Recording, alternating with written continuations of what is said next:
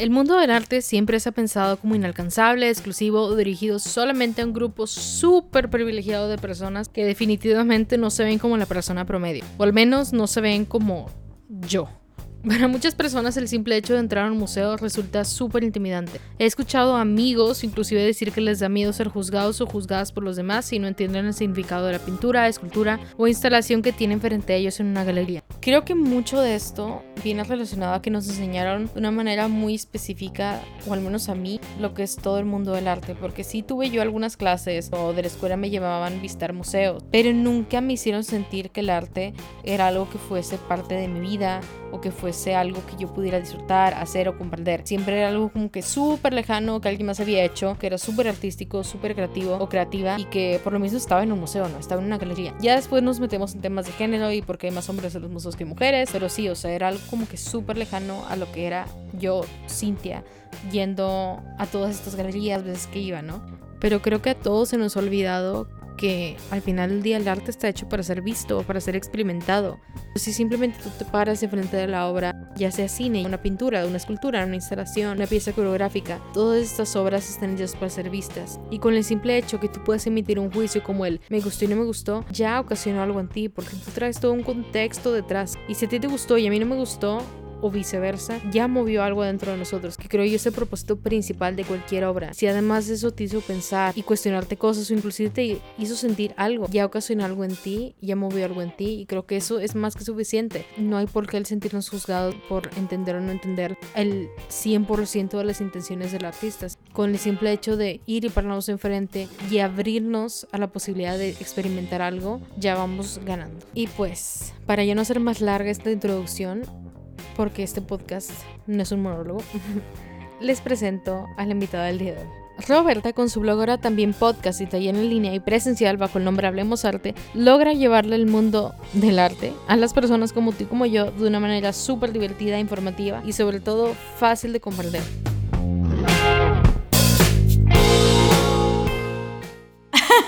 ¡Qué emoción estar aquí! La verdad es que yo también he escuchado el tuyo y me gusta bastante, entonces qué padre que podamos compartir. Son increíbles como estas oportunidades de platicar de, de cosas creativas y gente, me fascina. Entonces, cuéntame, ¿cómo inició todo? ¿Siempre te interesó el mundo del arte?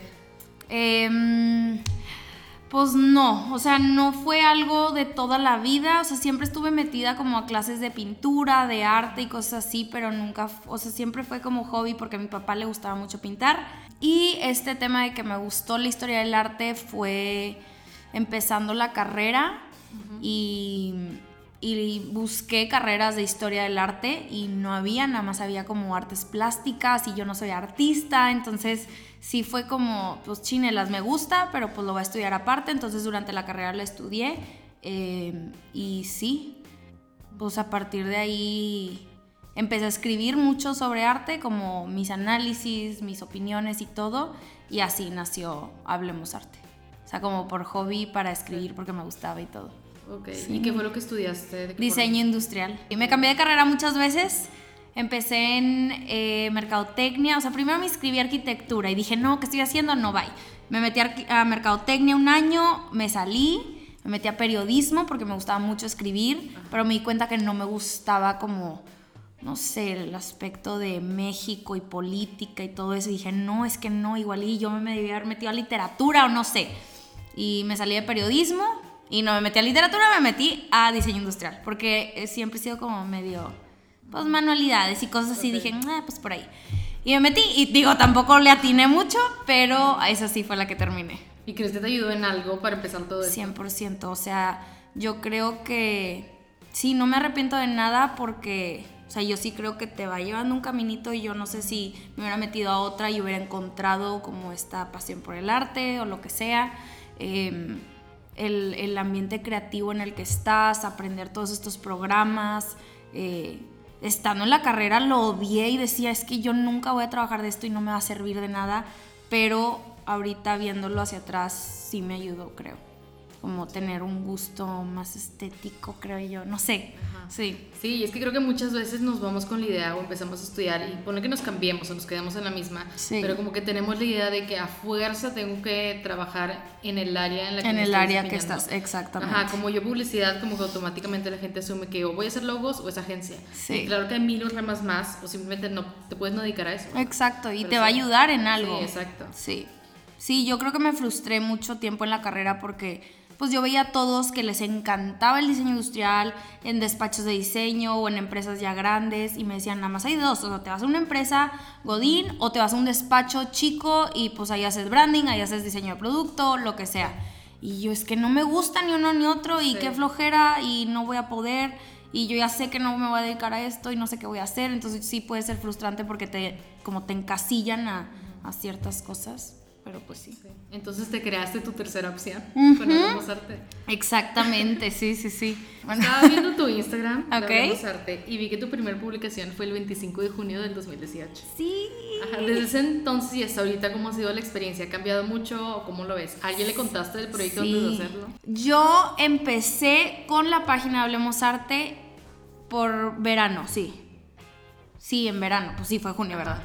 Eh, porque yo estaba trabajando en un museo y yo empecé a trabajar en el museo porque dije, sí, arte me va a encantar y va a ser la mejor experiencia y de seguro este sí es mi mero mole, pero pues el trabajo en un museo es como cualquier trabajo en una empresa, o sea, ves cosas administrativas, eh, no sé, cosas que no me imaginaba y yo chinelas, entonces mientras estaba ahí me, me ponía a escribir como te estaba platicando ahorita y le...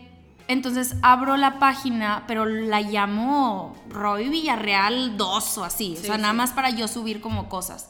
Y después en octubre más o menos, o en, en septiembre, platicando con un amigo, eh, yo en mi crisis de un año que me iba a graduar, de no manches, yo no sé qué voy a hacer, y me decía, si escribes, te gusta escribir y te gusta aprender de arte, escribe de arte, abre una página de internet, o sea, compra el dominio y todo, ahí sube tus entradas, Eh, para que en un año que te gradúes tú puedas limpiar tu escritura y puedas aplicar para una revista, para el periódico, para lo que sea, ¿no? O sea, que, tenga, que te sirva como de portafolio.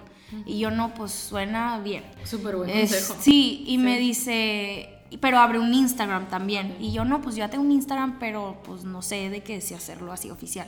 Y me dice, ábrelo nada más para ti, para que tú ahí subas todo, porque Instagram ya sirve también de portafolio, o sea, que puede ser sí. como la imagen de tu página. Y yo, bueno, lo voy a hacer. Y, y así empecé y no le avisé a nadie. Te digo, sí, lo abrí como en septiembre, a finales de agosto, septiembre, oficialmente, entre comillas, sí. y en octubre ya lo enseñé al público. Y a partir de octubre, digo, sí ha ido cambiando muchísimo porque yo no, o sea, era un blog escrito y todo, y yo no escribía ni hablaba como hablo ahorita o lo que es Hablemos Arte ahorita. Este, yo trataba de sonar como todos y como súper sí. profesional, súper formal, o sea, el arte es un tema serio, ¿cómo lo vas a hablar así como al chilito? Pues no, y batallaba muchísimo y le enseñé a este amigo, eh, a Diego, el, como, como yo quería escribir, que era así súper formal y todo, y como yo escribía. Sí. Y me decía que es que esto se siente bien, o sea, tienes que escribir así, esto es, o sea, te veo en esas, esa manera de escribir, eh, te escucho cuando hablas de esa manera, hazlo así. Y no, pues a partir de ahí, o sea, todo es más fluido, todo uh-huh. fue más fluido y ya, pues más gente me empezó a encontrar y así. Uh-huh. Pero en realidad no era por yo hacer una plataforma que se llamara Hablemos Arte, eh, que esto fuera mi trabajo, era para en un año de portafolio. Uh-huh. Pero pues cambiaron los planes. Sí.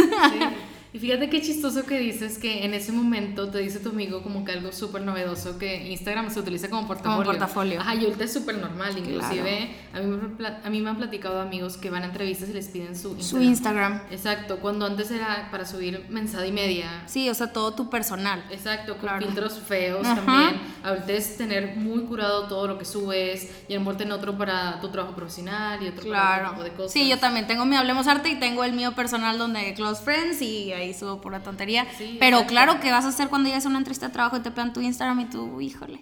Ay, que fíjate que no, no, no, no te lo puedo compartir. Yo no tengo. Sí, pero qué importante, y yo creo que también nos sirve también no solo para publicar tu trabajo, pero como tus gustos, tu estilo. Sí, tu personalidad. Tu personalidad, sí. Sí, y es algo que ya me llama mucho la atención de todo lo que subes también a Hablemos Arte, que salta mucho tu personalidad. Ya. Yeah. Tengo muy presente también que hace relativamente poco publicaste de que yo soy la persona detrás de Hablemos Arte, publicaste sí. de que yo soy Roberta, yo soy esta persona. ¿Qué sentiste o por qué lo decidiste hacer?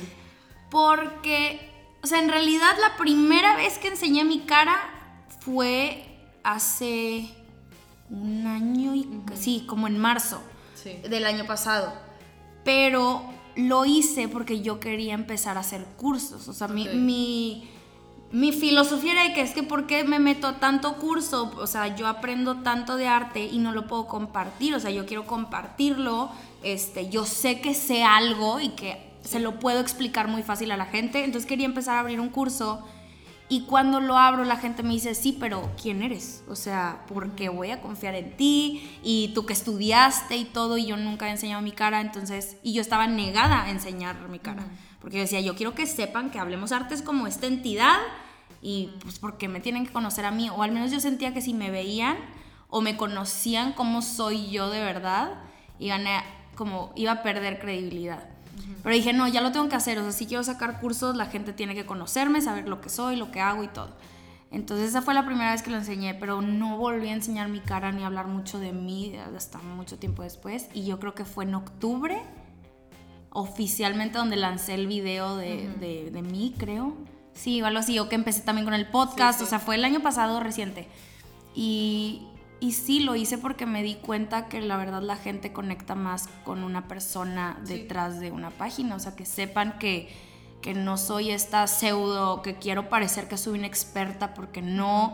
O sea, quiero que sepan que yo también estoy igual que todos y que yo también a veces me hace súper aburrido unos temas y todo. Entonces quería como esa interacción más personal con la gente y, y ese fue el camino. Pero yo al principio estaba bien negada, uh-huh. súper, súper. Siento que históricamente se ha visto el arte como algo súper privilegiado o algo hasta pretencioso que solamente un grupo súper exclusivo de personas claro. saben y entienden. Sí. Me acuerdo que inclusive, o sea, yo estudié publicidad y me uh-huh. platicaron que una vez Museo Marco contrató una agencia porque nadie iba a Museo Marco. Sí. Y preguntando a la gente, haciendo la investigación, decían las personas, pues sí, pero es que ¿a qué voy si no entiendo nada y siento que no es para mí? Sí, y como cien por ciento. Que no. Y siento que es el problema de muchas personas que claro. se sienten intimidados de simplemente entrar a un museo, uh-huh. inclusive tiene un día gratis, ¿estás de acuerdo?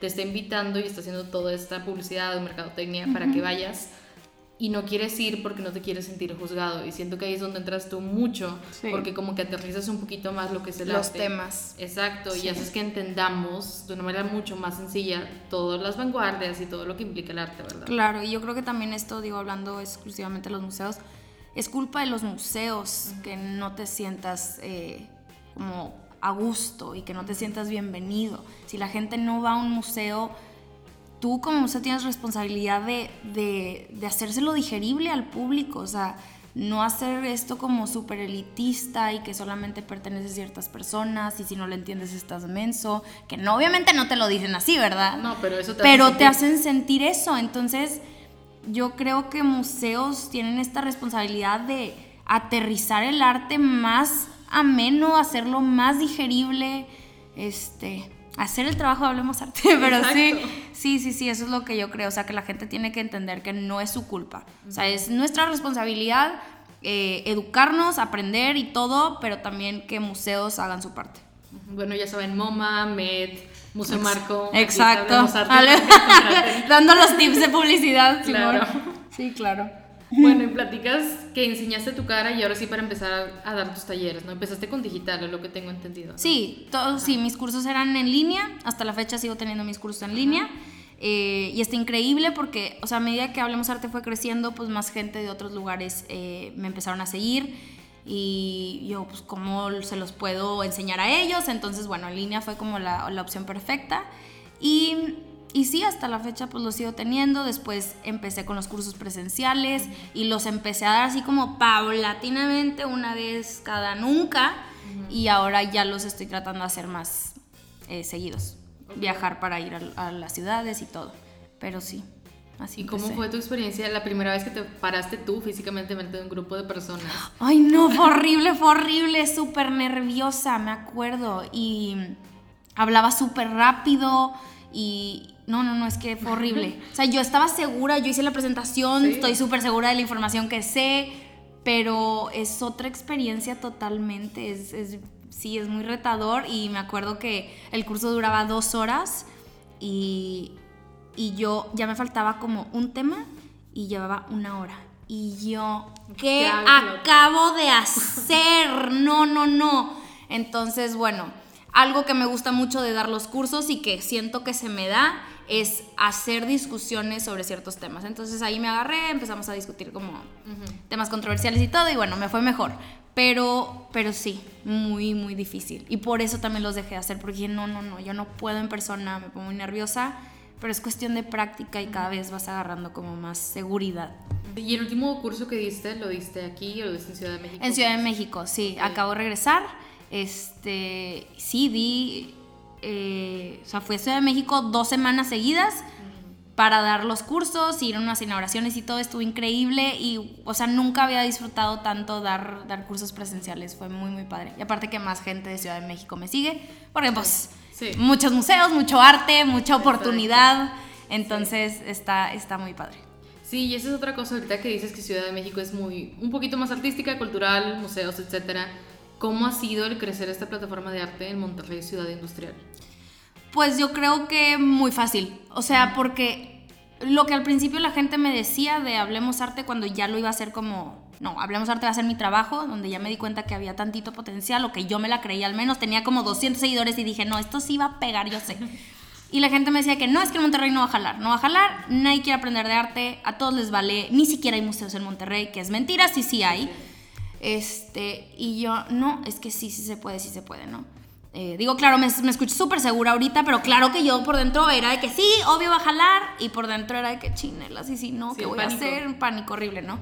Pero no ha sido tan difícil porque sí me di cuenta que la gente lo quiere y la gente lo necesita. Nada más necesita que se lo digas, porque tengo a mucha gente de Monterrey y gente de otros lugares que dices, ay, es que no hay tantos museos, pero la gente tiene esta necesidad que se está dando cuenta que, que pues necesita, pero, sí. pero no ha sido tan difícil porque no hay nada así al menos y...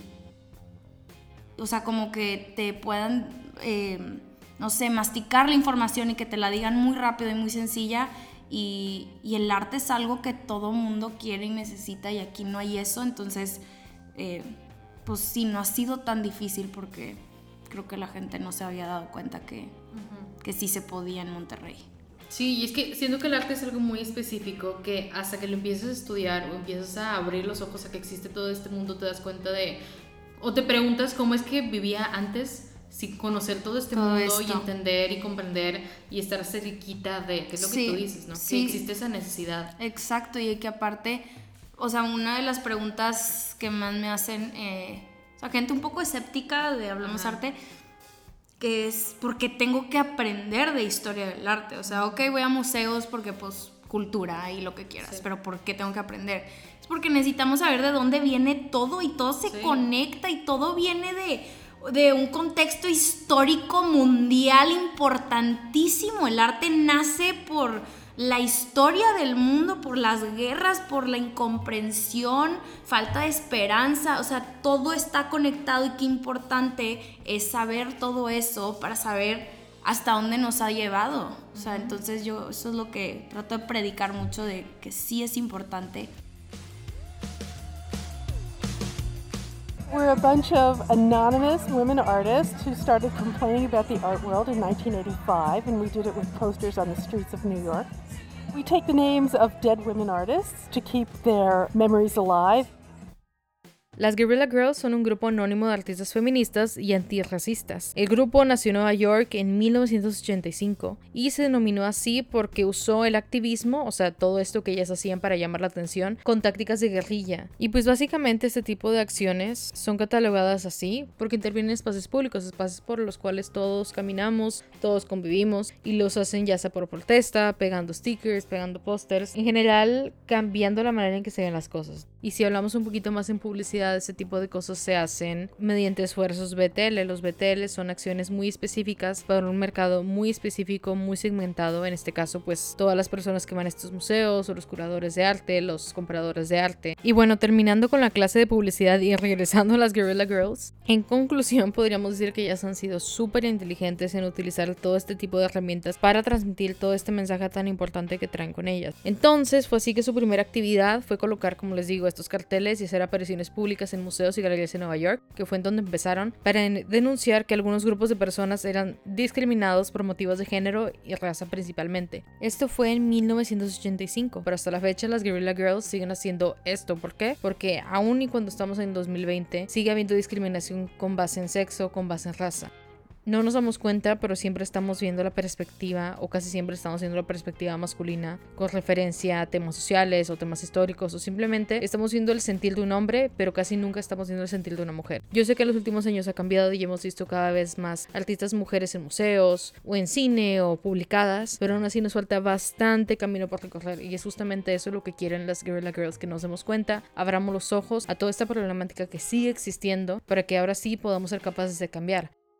Pero lo que dices, el arte sirve para protestar y, y si no hay un mensaje realmente no tiene tanto peso. Uh-huh. Y, y sí, creo que, que la gente se está dando cuenta de eso, de que el arte da voz a mucha gente que lo necesita y que no lo encuentra en otro área, en otro espacio. Uh-huh. este, y las Guerrilla Girls son, son top, o sea, sí. Son lo máximo, y de verdad que... si los que están escuchando no saben de ellas, vayan a buscarlas porque su mensaje es muy poderoso, cien por ciento.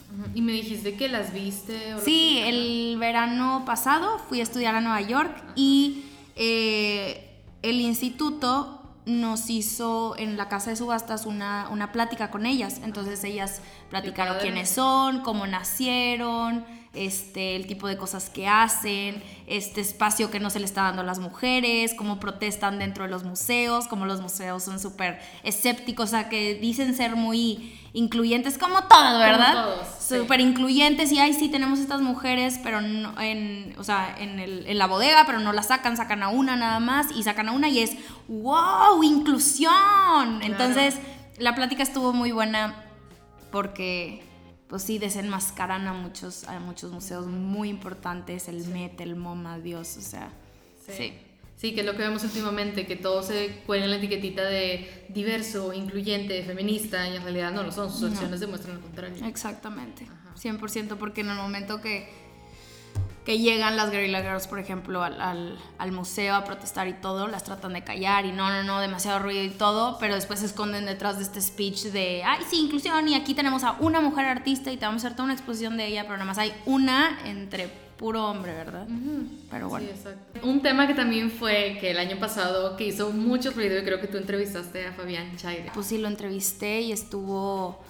Estuvo fuerte porque pues todo lo que pasó, la gente no se da cuenta del poder que le da el arte. Y digo, esto lo hablé en el podcast con él, de, de que él ni siquiera, o sea, la obra no se llama Zapata, él nunca dijo que era Zapata, se llama Revolución, la sí. gente luego lo insinuó que era Zapata. Sí. Entonces estábamos hablando de, dense cuenta el rol del espectador que tienen, que es bien poderoso, o sea, porque uno dijo, ah, es Zapata...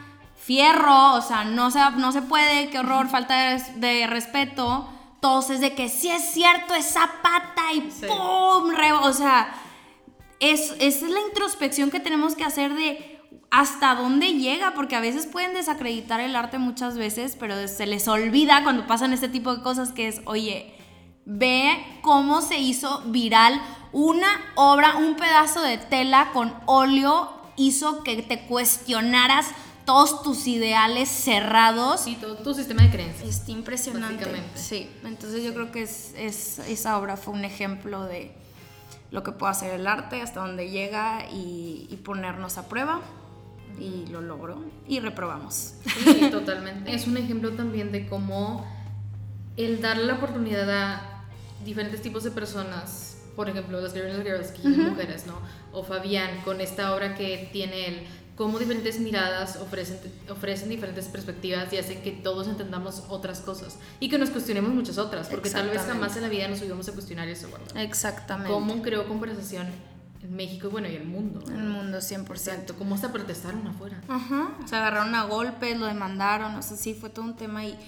y Y esto es algo que hablo todo el tiempo. O sea, yo por mí puedo hablar de este tema todo el día, en Hablemos Arte, en el podcast, en todos sí. lados. Pero porque ese es el poder del arte, es cuestionarte, sacarte de tu realidad, mm. hacer ruido, ponerte incómodo. Y sí, o sea, ese es el objetivo. Yo creo que, y lo digo siempre, y la gente también, digo, hay opiniones diferentes, pero no necesitamos arte bonito, se acabó. No necesito arte que decore mis paredes y ya. Necesito arte que, que tenga un discurso importante. Ahorita necesitamos artistas que hablen de cosas que no se hablan, que den, sí, que abren puerta a conversaciones que necesitamos estar teniendo como sociedad de mente cerrada, porque decimos que no somos, pero sí, sí somos. Después llegan artistas como Fabián y llegan artistas como muchísimos otros, Y, y te empiezan a hacerte preguntas que incomodan, pero que ciertamente las necesitamos. Entonces, yo creo que es muy importante eso ahorita.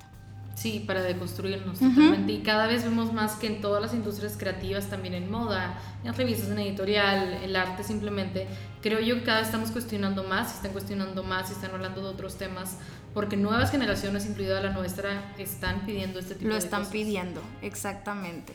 Es... Yo creo que sí es lo mismo, de que no necesitamos arte bonito y no necesitamos también la, la moda cara y la moda que contamina y todo, porque ya es otra generación que pide cosas nuevas y que está abriendo los ojos a cosas que no se estaban viendo antes. Exacto.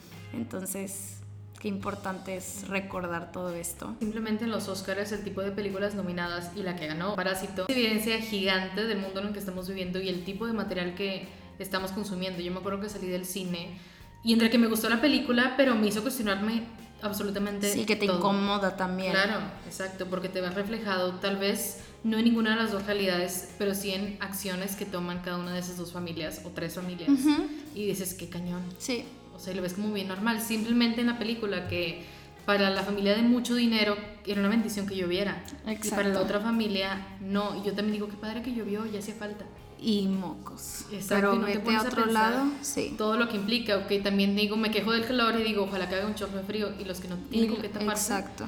Exacto, son realidades que no conocemos, pero que no vamos a conocer si no estamos claro. dispuestos a quitarnos la venda. Y yo creo que algo que, que deberíamos de pensar todos, son más las personas que, que cuando se sienten incómodo con algo, hablemos de cine, de moda, de arte, de lo que quieras, que la incomodidad luego, luego lo toman como sinónimo de disgusto. Es de que, ay, no le entendí, está horrible, ah, no, no me gustó. Uh-huh. Pero a ver, ¿por qué te hizo sentir incómodo? ¿De dónde viene esa incomodidad? Y digo, vámonos súper psicóloga, shit, ¿verdad? Sí. Pero eh, sí, es ver de dónde viene esa incomodidad, por qué, qué estás pensando tú, cuál es tu creencia y por qué eso te lo puso a prueba. Y si logró que hicieras una conexión de tres segundos, se logra el objetivo. Claro. Totalmente, totalmente. ¿No? Ay, estoy pegando mucho a la mesa. Sí, muy intensa. Roberta se apasiona. Ya con sé. Todos estos temas. Muy bien. Así somos todos en este podcast. Ya sé. Después me da miedo sonar agresiva, entonces me mido mucho, pero bueno. Y creo que hay que empezar a no disculparnos por apasionarnos por estas cosas, claro. que es algo que sucede bastante, que es que no queremos que se vea nuestra cara o no queremos aventarnos con el proyecto, que yo también pensé bastante este podcast, así como tú pensaste bastante Hablemos Arte, claro. pero creo que como tú dices hay mucha gente que lo necesita y que simplemente quiere saber de otras personas qué están haciendo y quiere sentirse identificado, qué es lo que hace el arte, qué es lo bonito del arte, sí. que te das cuenta que no estás solo en tus crisis o en tus miedos o en tus felicidades, en tu todo. Claro, claro, claro. Y... Y yo creo que recordar esto cuando tienes sentimientos, o sea, sí, lo que hablamos de disgusto, porque uh-huh. se te olvida.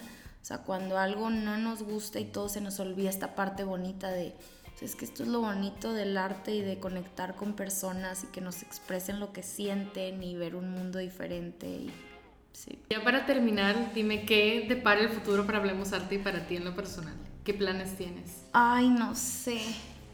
Ay, no sé, tengo tantos sueños y cosas que quiero uh-huh. hacer. Eh, yo creo que que esto de, de la oportunidad de, de viajar para conocer nuevos museos y, y poderle decir a la gente como lo que, lo que necesitamos estar viendo, no irnos siempre por lo típico. Me encantaría poder hacer eso, entonces ojalá pueda seguir viajando como para... Sí. Enseñar a la gente que hay más de lo típico y hay muchas cosas que vale la pena estar viendo en diferentes lugares, y no me estoy yendo nada más de que a lo lejos, pero aquí en México también hay muchísimos museos de, de importantes y de calidad. Este, me apasiona muchísimo dar los cursos, eso es algo que me llena, o sea, niveles impresionantes, porque me encanta compartir lo poco que sé, pero de la mejor manera que pueda, y aparte abrir discusiones con la gente, porque aprendo muchísimo. Y es súper, y lo digo en mis cursos, súper comentario de maestra, pero es que aprendes, o sea, aprendo tanto yo dando la clase y escuchando cosas.